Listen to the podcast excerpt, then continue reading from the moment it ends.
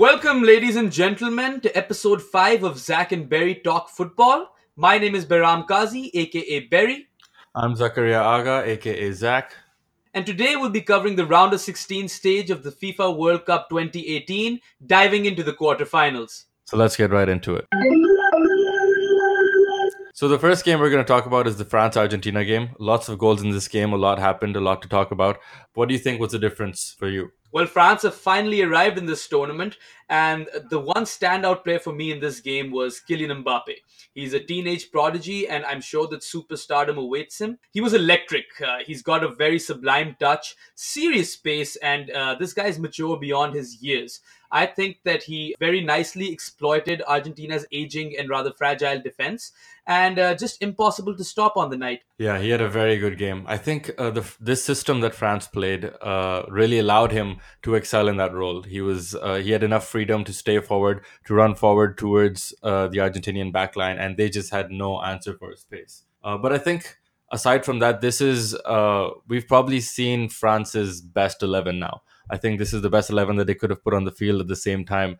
Uh, Ousmane Dembele, of course, an amazing player, but just to allow everyone else to play to the full potential, I think it was important for Giroud to have been there in the middle. Yes, I agree that having Olivier Giroud up there not only provides experience, but he's also a physical sort of character. He's a big man, so he can provide layups for other attackers. But um, I must give credit to Didier Deschamps. He's finally figured out his starting 11. And at their full potential, this France attack is extremely fluid. It was also a really, really big game for young Benjamin Pavard.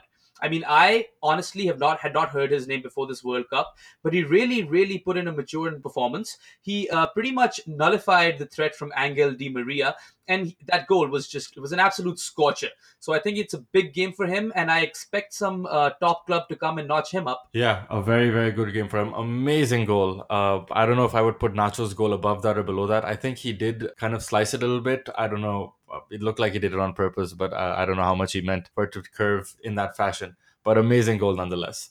Uh, coming back to Kylian Mbappe, what a performance, especially for a 19 year old. I don't think I can remember the last time I've seen a player this young uh, light up a World Cup like that. Aside from him, though, I saw, I liked how uh, Griezmann was taking some responsibility again. But I feel like Pogba's getting, has been getting some plaudits for his performance from this game, but I think he could have been better. I think he could have had more of an effect on the game, and I think the, their front line is what really got France through this game. But I don't know if I would say this was Pogba playing up to his potential. Well, if you look at all the three midfielders that France were playing, Pogba, uh, Matuidi, and Kante, Pogba was definitely the worst out of the three, even though he had a decent game. But Matuidi was fantastic this game, and Kante just did not give Messi any room to play with. So, yes, in that regard, I do feel you are right. But then again, I think a lot of it has to do with the price tag that Pogba was sold for uh, at Manchester United. So, I think he just hasn't lived up to that price tag yet, but he's having a decent tournament. Now, I would like to see how France cope without Blaise Matuidi in the quarters because for me, he was a very, very crucial player in this game. And even that second goal, uh, the one that Benjamin Pavard scored, I think Matuidi was the one who set it up, and that was a fantastic ball. Yeah, uh, it will be a big miss. I think they don't even have a, a, similar option to come off of the bench. I think most likely to play in his place is Nabil Fekir, who is an amazing player, but he's very, very different from Matuidi. So they may lack some of that physicality in midfield. Uh, they may lack some of that protection in front of the back line as well. Moving on, what went wrong for Argentina? Well, before I get into Argentina, I'd just like to point out that France do have Corentin Tolisso, so maybe he replaces Matuidi and he does uh, sort of offer that physical aspect. But let's, yeah, let's move on to Argentina. And boy, have they been bad this tournament. I mean, the defensive vulnerability was bound to catch up with them, and they were really, really slow in defense. And uh, I would like to point out that Javier Mascherano, he, he's had a tumultuous tournament. He was really, really horrible, and I think it's officially the end of the road for him. Was very sloppy in defense and didn't do much to help his front line either. And considering how crucial Mascherano was in the 2014 World Cup for Argentina, I think his form uh, largely dictated the way that Argentinian midfield played. But other than that, uh, there was the obvious sort of question that why did Sampaoli not start an out and out striker like Higuain or Aguero? I mean, uh, that was a big question mark uh, in this entire game. He brought on Aguero in the 80th minute or so, and, and he had an impact. He was the one who got that third goal.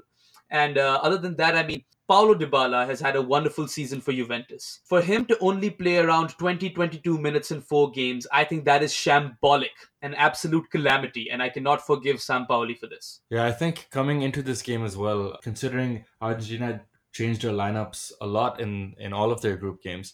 I thought at least they would go um, sort of with the sort of lineup that that they played in their last group game against Nigeria. Uh, it fared them pretty well, and I thought they would go with some, something similar. I don't understand why, given how much they play through Messi, how important he is in spreading their play, in in making them them play as a team. Why they would push him further forward or play him as a false nine? He was, you know, affecting the play a lot when he was playing in a deeper role. It allowed uh, Banega some more uh, you know, took some of the creative responsibility off of him. Banega being there took some of the creative responsibility of Messi. They both complemented each other that way, and having a central figure in front of them, I think, allowed the entire team to come into play more as well. So yeah, I do agree that either Higuain or Aguero should have started. I would have personally put Higuain up there just because uh, of how he played in the Nigeria game. But then again, yeah, the other point is why didn't we see more of Dybala as well? The one time we did see Dybala in this in this tournament, I thought he played quite well. But given a player of his caliber, how can you justify coming this far into this tournament, clearly clearly struggling, and still not giving him any game time? I, I don't get it. Well, we've been saying that all tournament, haven't we? That Messi should be playing in a deeper role, and uh, the fact that he's such a magnificent passer of the ball, I don't see why that wasn't possible. That would have also allowed them to play a front three of Dybala, Aguero slash Higuain, and Di Maria uh, that really baffles me as well. But all in all, Argentina have had a below par World Cup and they didn't deserve to go any further. So, any last comments from your side? Yeah, I don't think they deserve to go any further either. I think it was fair for them to get knocked out at this point. I'm not sure if it's of who the responsibility comes down to in this in this case. Uh, we know that Messi has a lot of control over Argentina's squad and team selection. So, do you think that Argentina relied too much on Messi uh, as a team, or does Messi have too much power in the Argentina camp, which makes him pick the team too much around him? Clearly, this team's being built around him, so it's either one of those two things. I think it's going to be a bit of both. Uh, they have to sort of rely on Messi and, and look at him as that focal figure because he's Lionel Messi. But then again, I also believe that Messi, with the sort of star power that he has, he had quite a bit of role to play uh, in the team selection. And I might be completely wrong over here. But the fact that they've been so rigid with their front line, they've kept playing Pavon and Meza when they've had talents like Dybala on the bench, one can only help but think that something was up. Anyway, uh, let's move on to Uruguay. And uh, Uruguay, I've been saying this throughout our, all of our podcasts that they have been the best defensive unit this World Cup. I mean, Godin Gimenez and Caceres, these are world class defenders, and they did not give any room to Portugal. Now, that game uh, was an Edinson Cavani special. He clearly eclipsed Cristiano Ronaldo, and his partnership with Luis Suarez is possibly the best strike force in the World Cup. I mean, the way Suarez has the sort of ability to hold up play uh, that gives Cavani time and space to run forward, make that run. And uh, Suarez's pinpoint passes, they, they, they can find Cavani and they can be an absolute threat to other teams. So uh, I think that that is one of the biggest pluses that Uruguay will have in the game against France, provided that Edinson Cavani is fit to play. Yeah, after the first game uh, that Uruguay played in the World Cup, I wasn't so sure how well uh, Suarez and Cavani will do together in this tournament. They both seemed uh, a little off color, a little lazy. Uh, again, I saw I said Suarez was too far up front, wasn't getting involved in play as much. But in this game, we saw more of the Luis Suarez who we're used to.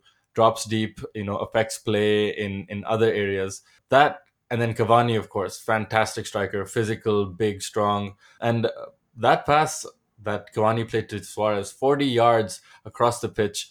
Um, not something you would attribute to him usually, but beautiful pass, and then Suarez reciprocated with the, this cross to the far post. I thought this was a very, very solid performance from Uruguay. Um, very good in the back. Obviously, we've known that they're solid back there, but given how well their front line is doing now, I think they pose a very serious threat. Absolutely, and I just hope that Edinson Cavani's uh, calf injury doesn't persist. Some other breakthrough performances in this game that we weren't expecting by Diego Laxalt and uh, Lucas Torreira. These guys were putting their body on the line. They were there to defend all the time. And Laxalt actually has quite some pace, and when he runs down the flank, he can be quite a threat. So, what do you think about these two players? Yeah, I think Uruguay needed another another couple players to step up for them to be really considered uh, as a contender for this World Cup. We know that they have a solid center back pairing. We know that they have a solid strike pairing, and I think these two players would really add to that. I thought Laxalt in particular, brilliant performance. Uh, you know, making room for himself on the wing. You know, very good going forward. Always there in the back as well. Very solid performance. Yeah, it really is a complete and experienced team, I might add. And uh, this Uruguay team is going to be extremely hard to beat. That's one thing that they've proven. And I would go on to say that they're more than dark horses at this point. Yeah, definitely more than dark horses. I think Uruguay is probably the most defensively solid team we've seen so far in this World Cup. And uh, while being that, there are not a lot of teams in this World Cup in general that are defensively solid. So I think that center back pairing, Godin and Gimenez, uh, might take them all the way to the final. Yeah, you cannot deny that, but I think that France have a slight edge over Uruguay in the quarterfinal fixture coming up, considering that Cavani uh, got injured in the last game, and that France have Mbappe. Now, when you have that sort of talent, and when that sort of talent gets that sort of space up front, which I'm sure Uruguay will try to nullify, but just that sort of edge that Mbappe and Griezmann and all of France's attackers give them, I think that they are slightly favorites in this game, but you just cannot write Uruguay off either. It's it's fairly 50-50 at this point, but I think that France might just edge through. Yeah, I agree with everything you said, but I think Uruguay will still come out on top. I think at the end, this game will come down to the individuals. Man for man, I'd still take France's squad, but I think Uruguay's experienced players are some of the best in their position that you would find anywhere in the world. I think this France squad is still a bit young, and they only have a couple of leaders uh, in Griezmann. Uh, Mbappe is stepping up, but of course he's too young. Uh, Pogba is supposed to be a leader. I don't think he's quite shown that to us yet. And Matuidi, who I would see is the most senior figure in the squad, uh, aside from them, uh, won't be present in this game. So I think having the solidity of Godin and Gimenez in the back with the experience of Suarez up front will be what causes Uruguay to come through in this game. But if Cavani is missing, then that could have a, an effect on the outcome. If Cavani is fully fit, I'd certainly agree with the fact that Uruguay could even steamroll France because France haven't really uh, faced quality uh, defensive units in this World Cup. The one good defensive team that they did play was Denmark, and they failed to score against them. And Argentina, as we know, was extremely shaky at the back. So scoring four goals against them might just be throwing us off as far as our analysis con- is concerned. But yes, uh, with a fully fit Uruguayan team, I think Uruguay has every chance to go through. But uh, before we move on to the next batch of games, let's just talk a little bit about Portugal.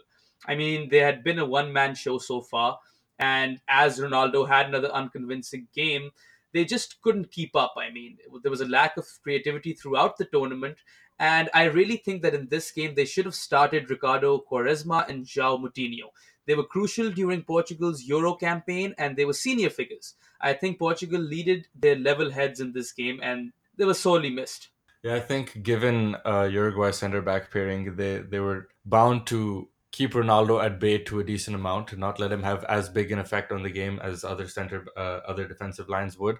Um, so they needed some experience in midfield, someone who could, you know, have have them playing like a team a bit more. So João Moutinho would have done a lot in there, and I think Quaresma, another senior figure in their team, could have been used. But at the end, I think this was a pretty fair result. Uh, Uruguay were the better team easily, and uh, and then they showed it. Absolutely, they just did not size up to the quality and cohesion of this Uruguayan team, and they deservedly exit the tournament, in my opinion. Anyway, let's move on to the next batch of games. The big shock Spain is out, and uh, well, all possession, no punch, no penetration, seemed too casual and did not show any urgency for my liking. Uh, a lot of short sideways passes, in fact, for the entire 120 minutes, and the defensive errors were constant throughout their campaign. So I think a collective of all of these things cost uh, Spain that quarterfinal spot. Yeah, I think so too. I think I can draw a lot of comparisons between the way Spain played in this tournament and the way Argentina did. Uh, they looked like they were struggling to break teams down. There was a lot of sideways passing, a lot of holding possession, but not a lot of bravery in their play. I felt. I, I felt Isco was one of the only players who was trying to penetrate through the middle, who was, uh, you know, trying to take on his man, make some space for a pass, make some space for his other teammates. But aside from that, I felt like Spain just weren't brave enough going forward a lot of times uh, in the Germany game, for example, when Germany were really against the ropes, uh, I know that they went out of this tournament, but when they were against the ropes, you would see um, their center backs going onto the wings, Jerome Boateng, kind of on the right side because he's the only person who can find space, you know, trying to uh, spread the play a bit more, uh, try to put the ball into the box himself. And even when Spain were uh, were in possession and struggling to break down Russia, uh, you didn't see Piqué or uh, Sergio Ramos move into space, move further up the field, and take more possession of the ball. The bowler both are ball playing center backs, and you'd expect them to move further up forward when their team's struggling to break uh, the opposition down, so that their midfield players like Isco and David Silva could have more room in more dangerous areas, so that they won't have to play uh, affect play from deeper uh, within their within the opposition's half. But yeah, I think eventually Spain did pay the price for their tactics. Yes, Spain definitely looked like a shadow of the team that once won three major tournaments in a row. And they did have the quality uh, midfielders like Isco, who had a great tournament. Like you said, he seemed like the only one who was trying to penetrate the Russian defense. And uh, Iniesta, David Silva, Sergio Busquets, uh, Thiago. So they did have all of these players, but they just they failed to deliver against a Russian team which was significantly inferior. Now maybe they were too relaxed. Maybe they believed that if they just sit back, the opportunity will come. But uh, a lack of trying, a lack of intent, really, uh, it, it, all comes down to that for me. And uh, when they brought in Rodrigo right at the end of extra time, he actually brought some spark into the game. And uh, I think maybe he should have uh, come in instead of Iago Aspas when Costa was brought off. Now, I've been saying that Costa doesn't have a lot of help off the bench from the start of the tournament. And uh, he actually might have. I mean, Rodrigo looked pretty promising, so I think he deserved more of an opportunity. Perhaps, uh, but I think what's more important to note here is how well the Russian defense did in nullifying Diego Costa as a threat. He's one of the best strikers in the world right now. He's one of the best strikers in this tournament, as we've seen. Very easy for him to bully opposition defenders, and maybe the blame doesn't fall as much on Iago Aspas as it does praise for the Russian defense in uh, nullifying the front line of Spain. Yes, uh, that is also an interesting take. I mean, the rough Russians were pretty solid in defense and they stuck to their plan very well. And I expect them to continue to do so. This is pretty much how they're going to proceed. They didn't give uh, the Spaniards much room and they're having a dream run. I mean, even though they will need to do more up front, I mean, they had a number of opportunities to break, but they kept losing the ball and couldn't build that momentum but I think they have the whole nation behind them, so they can't be written off. Anyway, uh, coming back to Spain, do you think that the sacking, uh, the untimely sacking of uh, Julen Lopetegui, that could have made a difference? Was that sort of responsible for Spain's campaign? Yeah, I think that did definitely have an effect on it because it seemed when Spain were against the ropes, they didn't have a plan B. Uh, perhaps uh, maybe they hadn't gone through as many training sessions as they would have liked with their new coach, but they seem to be lacking uh, ideas in cases like this where they're struggling to break the opposition down. Aside from that, I think obviously it must have had a, some effect on the dressing room. Senior players would have had to step up, uh, take more responsibility, and um, sometimes it just doesn't work out when that happens. So yeah, I think behind the scenes, what happened did have a big effect on how we saw Spain play in this tournament. Yes, uh, well, let's move on to Croatia. I think they've been pretty fantastic this tournament, even though this past game was probably their worst they played pretty well in the first half and they attacked from the flanks and were on top of the Danes after conceding a goal in the first minute. But then they lost color in the second half. Uh, and Denmark, uh, credit to them for their tactical change. They didn't really allow Rebic and Perisic any space. And uh, when they sort of denied Croatia with that game plan, there didn't really seem to be any plan B. Uh, both wingers were neutralized, and all of a sudden, Croatia couldn't quite figure out uh, where the goals would come from. So I think that is a big concern going forward, as the Russian team would definitely have noted this, and they would want to restrict Croatia on the flanks. And Croatia might not be the same attacking team that we've seen in this tournament going forward since they've been exposed. Yeah, a couple of things surprised me about Croatia's performance in this game. Uh, first off, they were finding a good amount of space in the wide areas uh, early on in the game for me, but their final ball seemed to lack, you know, accuracy, lack the correct power. Um, I don't know why, but they would always be able to isolate the fullback one on one quite often. But after that, the final ball going into the box was just not up to the standard that's required.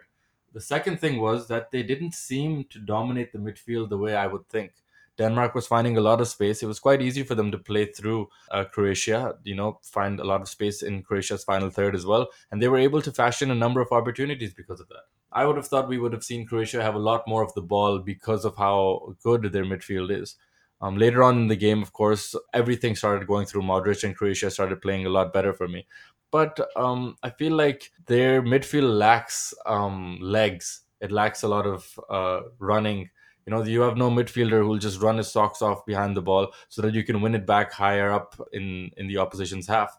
Uh, so lacking a player like that, when they're on the ball, they look great, but when they're off the ball, they, they don't seem to close spaces for the opposition as much as I would have liked. Fair enough, and uh, there will be a lot of pressure against the home team. But I do think that they do possess a lot more quality than Russia. I mean, for Russia, I think Igor Akinfeev and Alexander Golovin, who's been really impressive this tournament. I think these are their two main guys, their go-to guys who they'll be expecting a lot from. Russia's hopes, I think, rest on them. The Croatian team, I think, is better equipped than the heroic squad of 98. And many of these players might never play a World Cup again. So it's now or never for Croatia, really.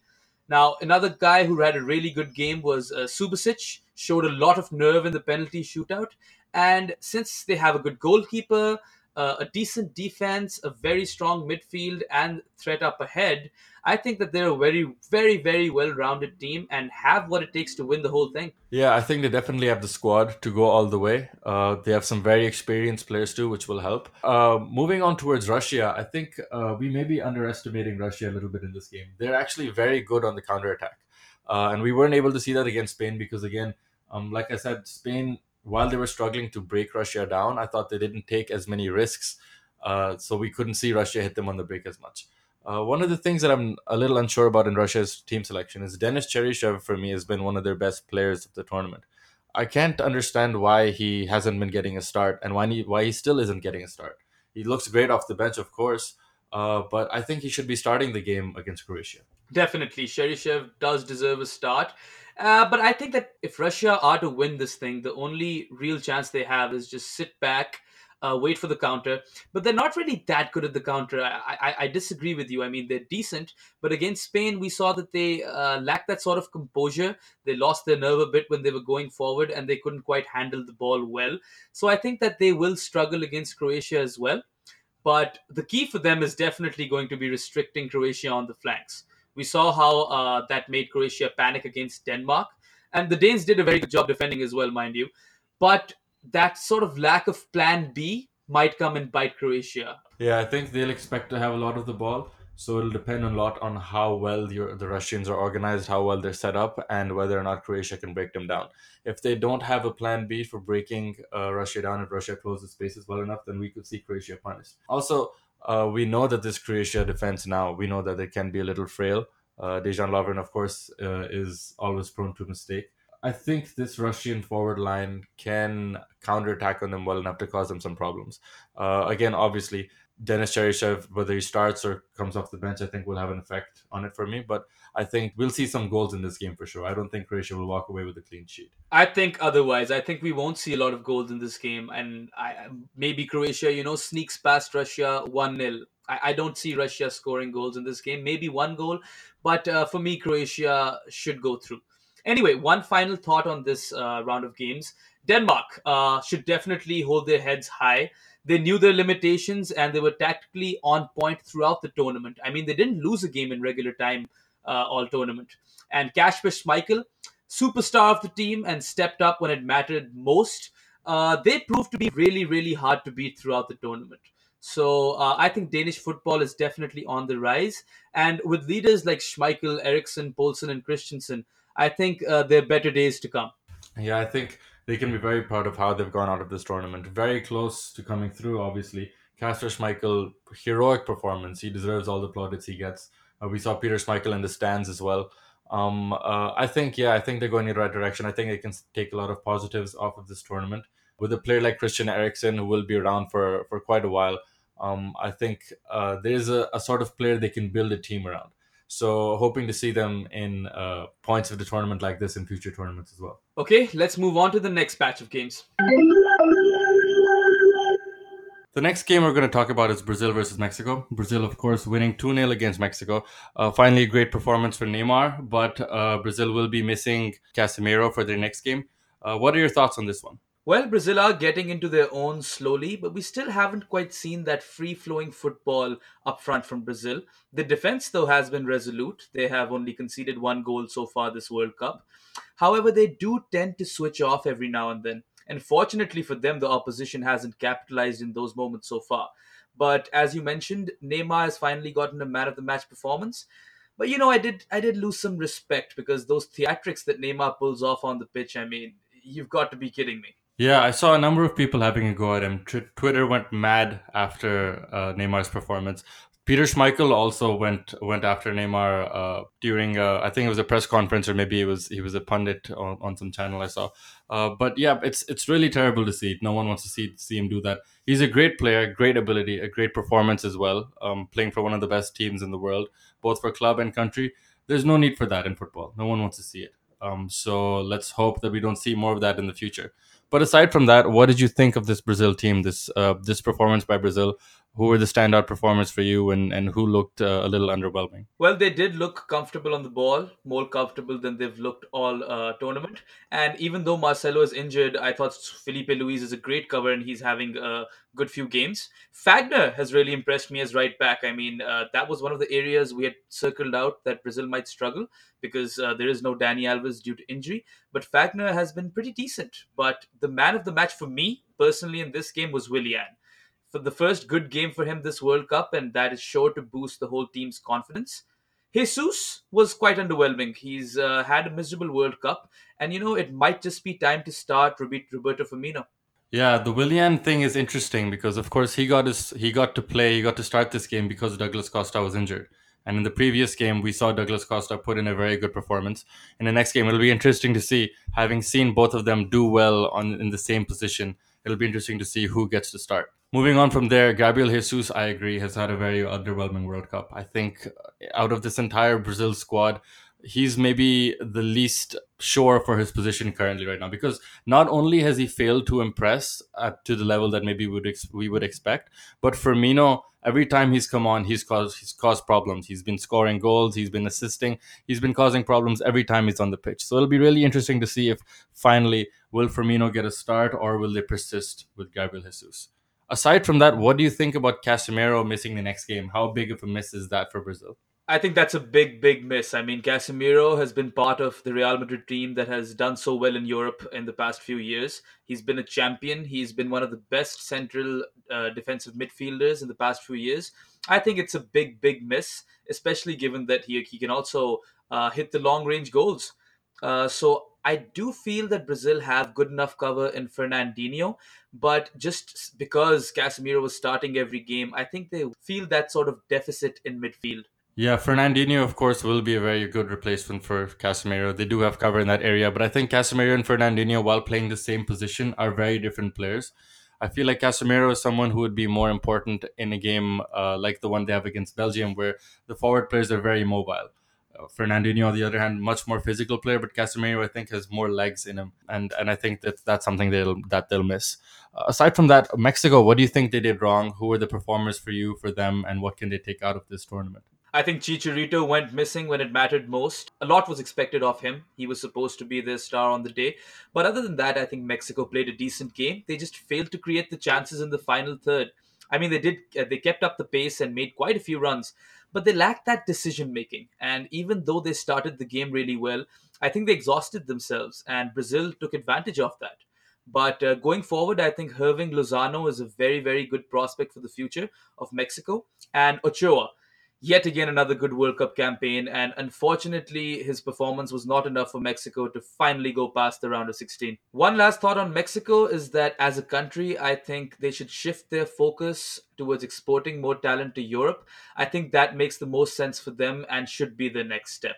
Yeah, I think we see a great number of concentration of these Mexican players uh, who do leave uh, Mexico itself to play either in the MLS or in some of them you see in Spain. But I think if we see more of them in and around the biggest clubs in Europe playing top level club football, then we'll see Mexico build off of this and do well uh, in for tournaments in the future. Of course, Mexico, the US, and Canada joint hosting the World Cup in 2026, so that'll be something to look forward to. Moving on, the other game, of course, was Japan versus Belgium. What a game this was! I think probably one of my picks for the best game of the World Cup so far.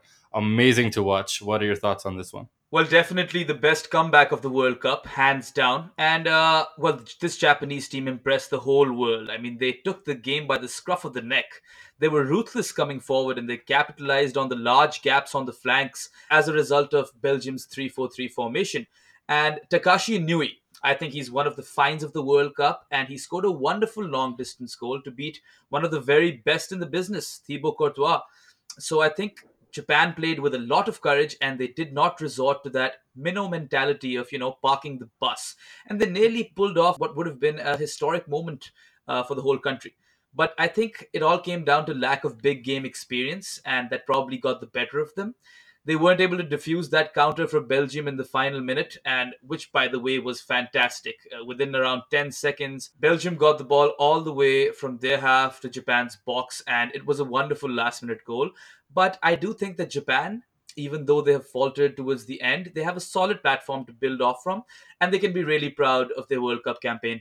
Yeah, the one thing I thought that Japan wouldn't do was that if they found themselves in a position where they were up against a team such as Belgium, that they wouldn't be able to close out the game. Uh, considering that they had about four or five, I think, players uh, who had World Cup experience, who had been at least one or two different World Cups, I thought that they had enough big players to be able to close a game out like that. But as we saw, uh, either put it down to Belgium being too good or Japan just losing their cool, not being able to hold Belgium off for long enough.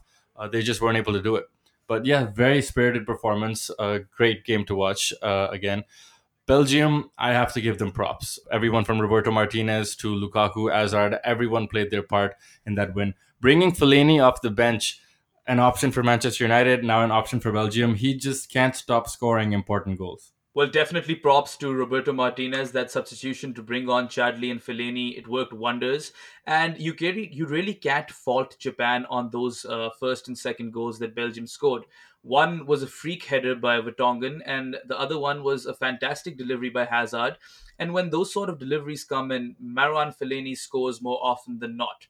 And lastly, I think Kevin De Bruyne played a beautiful pass to set up the third uh, goal that was on the counter. But still, I do think that there are some holes in this Belgium lineup.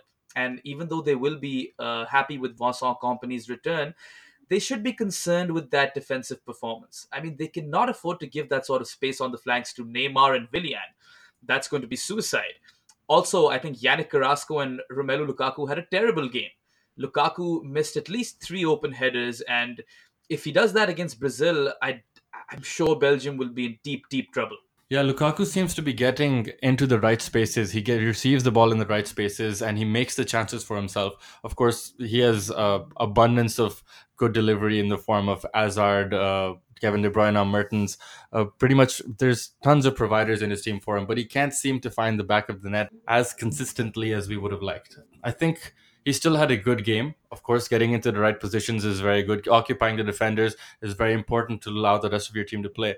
But we need to see Lukaku get to the form that we know is capable of for for Belgium to win this tournament. I think. I think the uh, similarly to what we're saying to Brazil, there are a few holes in this Belgium team, and I think their striker, their main striker, not performing up to his standard, is one of the biggest holes over there. But of course, Belgium do lack the sort of cover that uh, that Brazil have in that in that area. I don't think Michy Batshuayi is maybe of the same caliber as Roberto Firmino right now. Oh, absolutely. Uh, I don't rate Michy Batshuayi very highly, but I do rate Eden Hazard and Kevin De Bruyne and Thibaut Courtois very highly. I think these guys uh, should step up uh, and be leaders for Belgium in the game against Brazil. They did step up their game against Japan, and both De Bruyne and Hazard, Hazard provided crucial assists. And on the counter, Belgium might possibly be the best team on show. They do have the talent to lift the cup, but once again, they face the demons of the quarterfinal stage. They've lost in the quarterfinals in the last World Cup and the Euro, and Brazil will be their hardest challenge yet. Now, Belgium's golden generation has matured, and they have showed character in this comeback win but they need a bit more leadership from their big players. And this crop of players is under a lot of pressure to deliver because apart from league titles, uh, all these players that play for Belgium, they haven't quite impressed in the Champions League or international tournaments. So I believe they do have what it takes, but there's every possibility of a Belgium choke yeah, I, I agree. There is every possibility of a Belgium choke. I think uh, it'll be interesting to watch this game because both teams line up extremely differently. Belgium, of course, have a very good, very good front line, a very mobile front line, except for Romelu Lukaku, who's also quite quick, even though he may not seem like it. Uh, but Brazil, in particular very good wide players, wide players who like to receive the ball, and then fullbacks who like to overlap over those wide players. So Belgium, considering they only play three at the back, it'll be interesting to see how they try to counter all that attacking threat from Brazil from the wide areas. And in Brazil, in the same way, Belgium are very good at going through the center at counter attacking. So it'll be interesting to see if Belgium hold back and try to play off the counter. I'm not really sure where this game is going to be, going to be won and lost, but I think missing Casemiro is going to have a huge effect on how Brazil are going to play. Frankly, I think Belgium shouldn't be playing with uh, back three in the first place. I think they should go with four defenders, and in the midfield, uh, they should stack up with Fellaini and Moussa Dembele, and these two can provide the space for Kevin De Bruyne to go forward. And up front, they have Hazard, Mertens, and Lukaku. So I think that should be the lineup they should play. They should definitely drop Yannick Carrasco.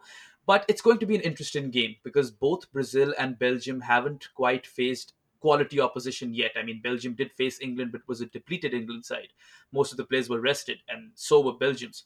So I think this will be a very, very tough game for either side. And both these defenses, even though Brazil have only conceded one goal, I think the quality of the Belgium attack will seriously test them. And similarly, Neymar and Willian will be really hard to stop for this Belgium's defense. Yeah, it should be an interesting watch. Uh, let's move on to the next set of games. So let's talk about Sweden, the surprise package of the 2018 World Cup. Well, they've barely had any possession all tournament, and they yet they continue to impress, and they must be given credit for their journey. They've been very, very resolute in defense for the most part, and they've been a very, very gritty team. They have tall, strong players, and uh, and even though their football may seem scrappy and not very beautiful at times, they're getting the job done. And mind you, this is the same team that eliminated Italy in the playoffs, and they have won three out of four games. Yeah, I think we take for granted just how big the Sweden team is. They're very good physically. They can oppose themselves on the opposition, and I think England uh, are are in for a fight against them. Um, it'll be interesting to see how they line up against England, uh, but whether they sit back or whether they think that they can dominate England a little more. Uh, but this, yeah, this will definitely be an interesting game to watch. I mean, the fact that they've achieved so much without Zlatan Ibrahimovic is absolutely amazing, and they will be bolstered by the return of Sebastian Larsson for the quarterfinal. But I do think they need to stick to the same plan uh, against England, they should just sit back and wait for the counter. And their morale is very, very high, so they must not be taken lightly by England. And the Swedish coach, Jan Andersson, he did say that this Swedish team is not happy with just a quarterfinal run. So they want to achieve more, and they see that opportunity to create history. So can't write them off, but ah, they still, as far as quality is concerned, they aren't as quite stacked up as that English side. Yeah, man for man, I think I definitely take the English side over them. But Sweden have made it this far, uh, and so we can't count them out. What do you think Switzerland were missing in this game, and what do you think they can take out from this tournament? Well, I think they'll be extremely disappointed with their round of 16 exit. I think their best player has been Yann Sommer. He was one of the goalkeepers of the tournament for me, produced a number of brilliant saves, and even conceded an unlucky goal against Sweden. I mean, Emil Forsberg scored off a deflection. So, with every passing game, I did feel that the Swiss defense looked more disorganized. And uh, Shaqiri, Dzemaili, and Xhaka, they failed to step up their game against Sweden. And even though Switzerland looked threatening in attack this tournament, they did fare pretty poorly when you consider that they're ranked sixth in the world. And I feel that Swiss football has stagnated at this current level. And I feel that more players need to be outsourced to bigger leagues. Yeah, I think some of Switzerland's biggest players, uh, in the form of maybe Xherdan Shaqiri and Granit Xhaka, aren't coming off of their best club seasons. I think they do have a squad that they can uh, maybe look to in the future. They do have a couple of prospects coming up, but some of their best players are starting to age. Uh, of course, being uh, Behrami, Shaqiri, uh, and Xhaka as well. I think one of the biggest problems that they had was that there was too much creative responsibility on Xherdan Shaqiri. He was all all their passes uh, seemed to be going through him. They they kept looking for him on the ball, and when he couldn't deliver, then they, they didn't seem to have a plan B. But I think maybe in future tournaments, if they can find a way to divide that creative responsibility, maybe get another couple of creative players, then we can see Switzerland do a lot better. Because on the on the counter attack, on the break, we know that they can be quite a threatening team. Well, I think they've missed a golden opportunity here to make their first quarterfinal appearance in 64 years. But anyway, let's move on to England. It's coming home, lads. They've done it. They've won a penalty shootout. Harry Kane is the leader on the pitch, and boy, he holds up the ball really well and draws fouls when England are under pressure. So I have been really, really impressed by Harry Kane right from his breakthrough season in the Premier League. Really, I do feel that England haven't quite had a leader like him in the past. Yeah, I think they've been missing a central figure like Harry Kane, like uh, like how they have Harry Kane right now. Every time I see England come under pressure in possession, if they're a goal up, I see them find him with the ball. He can not only get the ball, he can turn, he can hold it up, and then draws a foul to relieve the pressure. Uh, it's a great center forward play, and I haven't seen them have a center forward like this for well as long as I've been seeing England play. Really. Um, aside from that, Sterling up front. Um, I know Sterling has a terrible shot, but he can take on players like I haven't seen any England player do in a while. Um, he seems to be playing without fear, and although he's struggling to put the ball in the back of the net, I still think he's having a good tournament so far. But I think this England side is very well balanced. They they have cover in a lot of different places. They have some quality players coming off of great club seasons. Are they contenders, or are we overselling them right now? At this point they're contenders because they're in the easier side of the draw. And a few of their players have really really stepped it up. Uh, i would like to mention kieran trippier. He's been really really good uh, as a wing back. And he also scored that crucial penalty for england. Jordan henderson's been having a decent world cup and so has ashley young. This 3-5-2 sort of formation is really working for england and gareth southgate. But against Colombia, we did sort of see how England sort of buckled up under pressure. And when Colombia was on top, they could have easily done a bit more. But overall, I think England were the better team in the game, and they should take a lot of confidence out of this uh, round of 16 victory.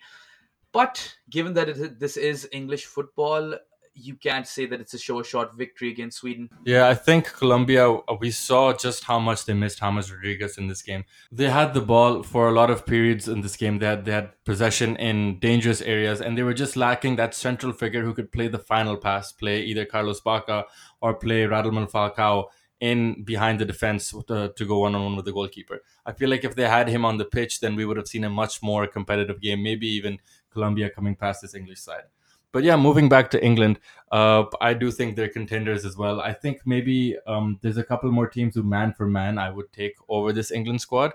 Uh, maybe they are missing a, a, couple of creative players here and there, but playing very well so far, and they do have the momentum behind them. We haven't seen English support like this in a really long time, of course, because as we know, England are prone to an upset but I think they've come into this tournament as the underdogs. That's relieved a lot of pressure off of them. So they're playing without fear, the fear that most England teams in the past we saw had. Not only are they playing without that fear, they don't really have any of those mental scars that the English golden generation, so called English golden generation, had. And also, I think that their defense has been pretty spot on. I'm really, really impressed with both John Stones and Harry Maguire. I think they've really raised their game, and they've definitely been two of England's superstars this World Cup. But let's come on to Colombia. And of course, they missed James a lot. Uh, we could clearly see how Colombia's creativity was almost halved uh, with James's exclusion. And a lot was said about Quintero coming into the game, how he could fill in those shoes. But uh, I guess he just couldn't deliver on the night. He wasn't so impressive. And even though he had a good tournament, maybe the big game pressure got to him. Falcao, he's aging as well, and Cuadrado wasn't at his absolute best either. Yerry Mina was the superstar for Colombia this World Cup. He scored three headers in three consecutive games. He was the one who kept their hopes alive, really. Yeah, after that game, I've seen Mina being linked to a number of top clubs. Uh, I think Radamel Falcao's never been the sort of striker who's going to come deep and affect play uh, by taking the ball, by making opportunities. He's more of the sort of striker you can expect in and around the six yard box, always there to latch onto an opportunity. So, yeah, we did miss James Rodriguez quite a bit in this game. Um, but so, England and Sweden, looking at this game, where do you think this one's going to be won or lost? I think it's going to be a very. Uh tight game. There are not going to be a lot of goals in this one. But I do think that England will edge past Sweden. And that's solely because of that quality in this English lineup. I mean, they're young players, they're energetic, they have a point to prove. And even though Sweden have had a very, very spirited and tough, gritty tournament so far, I think they're going to fall short. And uh, they could potentially penetrate that English defense. But I think that England have enough quality up front to score enough goals. Yeah, I don't see there being a lot of goals in this one either. I think England's quality up front, Harry Kane in particular, I think in this game will be the difference between the two sides. Um, I think England are very good, but their wingbacks are really good, and they'll give uh, a lot of trouble to the Swedish defense, especially since uh, while you're playing a back three, if you have your wing backs pushed up, if you have a lot of the ball, then you have a lot of people in front of the ball, a lot of people in the opposition's uh, final third. So I think that's where Sweden uh, might not be able to stop England from playing. But uh, then again, let's see just how well Sweden can hit England on the break. They're a big physical side, so let's see let's see if they can trouble England's back three one last thought on England. I think Jordan Pickford was absolutely fantastic. He made a wonderful save in the dying minutes of the game to deny Uribe a goal. And even though the corner came off that goal on which Yerry Mina scored, I think Pickford deserves a lot of plaudits. He looked very, very composed and confident before the penalty shootout. And I think England were right to sack Joe Hart. Pickford is deserving of the spot, and he has what it takes to become a legendary keeper in the future. Yeah, this time we saw Gareth Southgate picking players who've come off of very good domestic seasons, and uh, that's exactly why Pickford's in the squad over Joe Hart, and we're seeing that decision being vindicated for him. And that wraps up episode five of Zak and Berry Talk Football. If you enjoyed our podcast, please like, share, and subscribe. And if you agreed or disagreed with any of our opinion, don't forget to comment below. Also, tweet us at Zak and Berry and being A and D, and also follow our Facebook page to get our updates and opinions on the games. Uh, the Facebook page is Zak and Berry as well, but the and is an ampersand. That's all for this week. My name is Zachary Aga. This is me signing off. And I'm Baram Kazi. See you later.